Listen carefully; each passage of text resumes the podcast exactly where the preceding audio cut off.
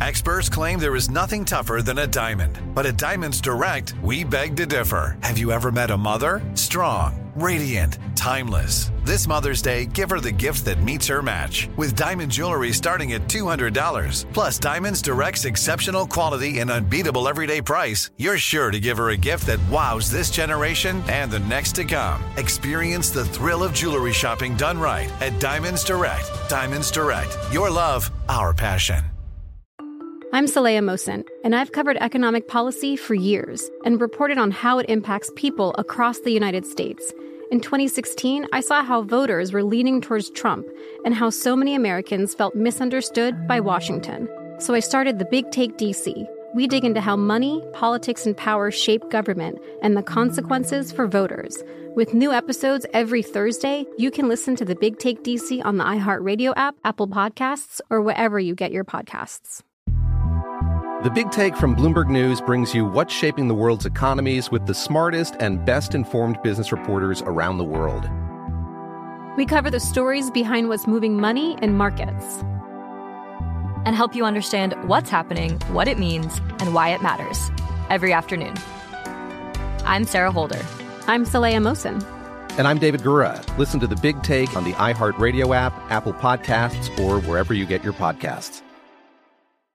I'm Hannah Storm, and my new podcast, NBA DNA with Hannah Storm, chronicles my six decades in professional basketball. From growing up in the sport to becoming one of sports TV's first female broadcasters. Join me as I dig deep into the game's history, unearth some wild stories, and talk to my friends from the world of basketball, from Dr. J to Charles Barkley. It's been a wild ride, and now I get to take you with me. Listen to NBA DNA with Hannah Storm on the iHeartRadio app, Apple Podcasts, or wherever you get your podcasts.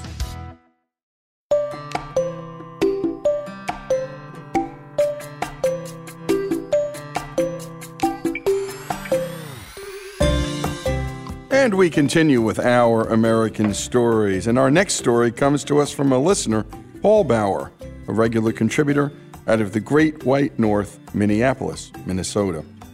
Here's Paul with a story he's entitled, I Admit It, I Sew Quilts.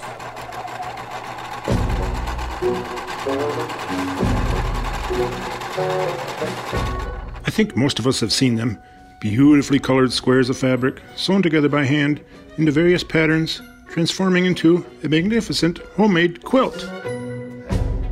My grandmother made one for me, old pajamas that she had cut up and sewed into a lovely quilt. My church has a quilting club, and each year the friendly ladies put on their hard work on display and sell them at our church festival. Making these fine works of arts seems like the perfect hobby for older women with lots of time on their hands. While it is fair to refer to me as old, a woman would be a stretch. I'm a six foot six inch, 250 pound, 59 year old man.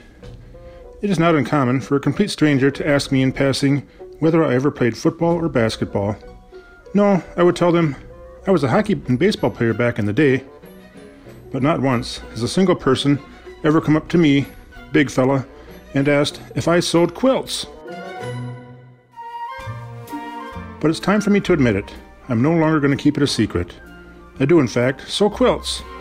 Yep, a handful of years ago, I made my very first one, and surprisingly, I became hooked. But I don't want to get ahead of myself. Sewing quilts was the last thing I ever imagined I would be interested in doing. I'm always on the go. I'm horrible at sitting still. As much as I enjoy watching a football or baseball game, I can't sit still long enough to watch a complete game. Sitting in front of a television for that long is not for me. But nowadays, I can sit for hours and hours in front of a sewing machine working on my latest quilt. How did this come to be? It started by chance seven years ago when my father in law, Ron, passed away. When it was time for Joan, my mother in law, to go through Ron's belongings, she came across his collection of t shirts. Ron loved classic cars. He owned a 1962 Corvette that he restored. Ron enjoyed going to classic car shows and mingling with the other car lovers. He started a tradition of buying t shirts at each of the shows he attended. When Joan started cleaning out dresser drawers, she didn't know what to do with all these t shirts. Ron was a big man, and Joan figured his shirts wouldn't fit anybody in the family other than me. I didn't want to disappoint her, so I said, Sure, I'll take them. I knew I would never wear them. Classic cars are not my thing. But I graciously accepted her gift. The shirts were, after all, a nice reminder of my father in law. Later that summer, I attended my niece's high school graduation open house. There, hanging on display in their garage, was a quilt made of the various school sports jerseys my niece wore over the years. It was unique and inspiring. Aha, I said to myself. I now know what to do with Ron's t shirts. I will turn them into a lovely quilt and surprise Joan, gifting back to her the t shirts that she gifted to me, with a slightly different twist. I mentioned this idea to my daughter Katie. Katie learned how to sew from our neighbor, who was an avid sewer, working full time at a local fabric store. She invited Katie to, over to their house now and then and taught her how to use a sewing machine. I asked Katie if she would teach me the basics so I could sew these shirts together for Grandma. She was surprised at my interest in learning to sew, but she thought I had a good idea, so she said, Sure, Dad, I can show you how to sew. I don't know if you have the patience for it, but we can try. So that night, I went to our local Joann fabric store and I bought myself the cheapest sewing machine they had. This was only a one time deal. This machine only had last me one quilt, and then I would store it away or give it away, never to be used by me again. Katie set the machine up for me, showed me how to thread the bobbin and the needle, which was not an easy task for these big mitts that I own. Finesse, that's not my strong suit. She showed me how to put the two pieces of fabric together face to face, and using a quarter inch seam allowance, how to start my project. I did lots of practicing on scrap metal, and once I felt I had the system down, I started on Ron's t shirts. They were starting to come together. I could see a few flaws, and the lines were not perfectly straight, but I had my first row done three shirts, side by side, separated by two inches of maroon fabric. When Katie came over, I proudly showed her my progress. Look, my first row is done! Unable to hold back my excitement. Katie examined my work, and to say she was not impressed would be putting it mildly. Dad, she said in a tone that only a daughter could have, you have no idea what you are doing. You have a good idea gifting this to Grandma, but why don't you just pay someone to do this for you? This looks horrible. I was taken aback, shocked by her blunt review of my hard work. I sat there for a few seconds, putting my ego in check, and thought about it a bit before responding. Perhaps she is right. I am indeed out of my comfort zone, and the start to Joan's quilt is a little bit sketchy, I had to admit. But then I responded, Katie, I said, you are right. I could pay someone to make this for Grandma, but I don't think it would mean as much to her. I think she would like it a lot more knowing I made this for her, flaws and all. I'm not so sure Katie was convinced, but I was. In my mind, I knew I had a good idea, and I was determined to see it through. I ain't no quitter. The next day, when I started working on Joan's quilt again, I realized Katie did me a huge favor with her honest assessment. She provided me all the motivation I needed to put this quilt together for Joan. The competitive side in me kicked in. Not only was I going to finish this for Joan, but now I was determined to show Katie I could do it as well. I gave myself some more time to practice and then started back on the quilt, and before I knew it, my first quilt was finished. Yes, it wasn't perfect, but I think it looked pretty darn good and as with most gifts, it's the thought that counts. Joan was indeed surprised, but she loved it, and to this day she has it on display in her living room, draped over the back of their sofa. Mission accomplished. I put that cheap sewing machine away, never to be touched by me again. Out of sight, out of mind. A couple of years later, my son Tim passed away unexpectedly. This time, it was me who came across drawers full of t shirts. Tim's two children, my grandkids, were ages 8 and 2 at the time, I didn't want them to forget about their daddy, so my next two quilts were born. T shirt quilts for my grandkids, with an added twist of photos I printed out with them and their dad, enhancing some of the squares. I started getting this t shirt quilt making down, and I have to admit, each one was getting a little bit better than the others. I was getting the hang of this sewing thing. I started enjoying it so much that I began looking for additional reasons to make my next quilt. I volunteer some of my time at a local assisted living center and in doing so, I got to know some of the residents quite well. Don is a resident there who became my weekly cribbage partner. I learned how he had a Harley Davidson and he loved to ride motorcycles back in the day. He was even a member of a motorcycle club in Montana, along with his friend Evel Knievel. So one day, I went to a nearby Goodwill store in search of Harley Davidson's t shirts. I found a few that I knew would work quite well on his quilt. along with a Harley Davidson leather jacket. Perfect. I purchased these and cut them up, sewing the shirts together along with the pockets and zippers from the jacket, and I gifted these to my good friend Don. His surprise and his smile, that was priceless. But I still only knew how to make the basics at this point. So I stopped into my local Joann fabric store and told the friendly lady at the sewing counter my latest idea and asked if she could show me how to sew a stitch that I had in mind.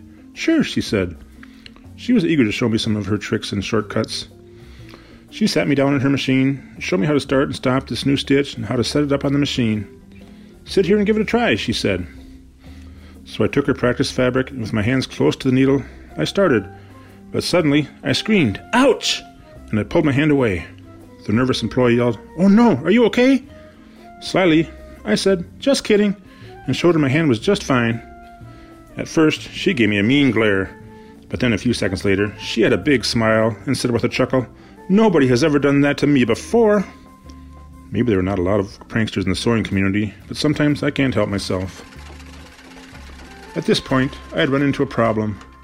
My cheap sewing machine, while it lasted longer than the one quilt I had bought it for, was starting to act up. It was breaking down. That Christmas, my daughter Katie, the same daughter who I loved so much and who motivated me with her honest feedback, this precious daughter of mine surprised me and gifted me a sewing machine. Not the cheapest at the store like I had picked out, this one was much more advanced with many more stitching options.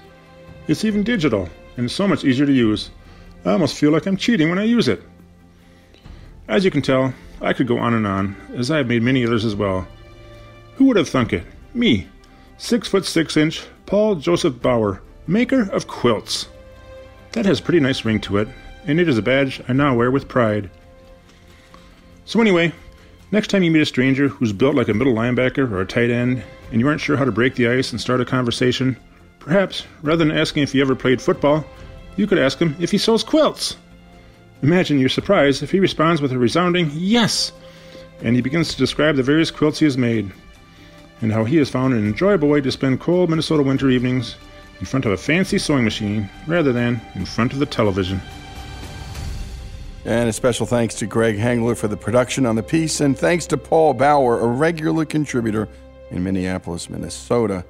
And my goodness, the image of a six foot six gentleman wandering around a Joann's for himself and probably alone is worth the price of that story. And by the way, I admit it, I love to iron.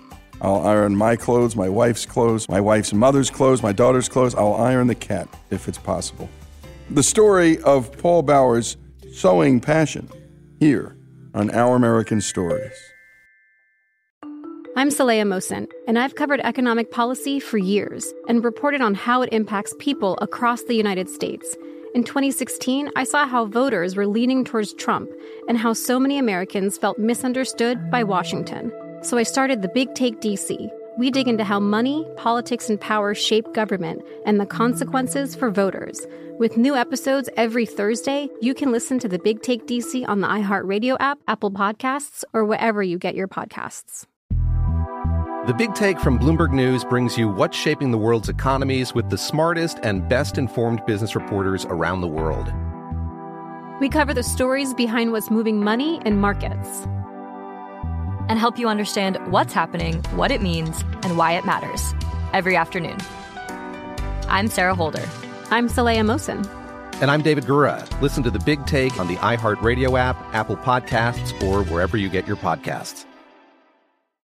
Hannah Storm, and my new podcast, NBA DNA with Hannah Storm, chronicles my six decades in professional basketball. From growing up in the sport to becoming one of sports TV's first female broadcasters. Join me as I dig deep into the game's history, unearth some wild stories, and talk to my friends from the world of basketball, from Dr. J to Charles Barkley. It's been a wild ride, and now I get to take you with me. Listen to NBA DNA with Hannah Storm on the iHeartRadio app, Apple Podcasts, or wherever you get your podcasts. If you love sports and true crime, then there's a new podcast from executive producer Dan Patrick and hosted by me, Jay Harris, that you won't want to miss. Playing Dirty Sports Scandals. Each week, I'm squeezing the juiciest details from some of the biggest sports scandals ever. I'm talking Marcus Dixon, Olympic gymnastics, Cain Velasquez, salacious Super Bowl level scandals. Join me on the dark side of sports by listening to Playing Dirty Sports Scandals on the iHeartRadio app, Apple Podcasts, or wherever you get your podcasts.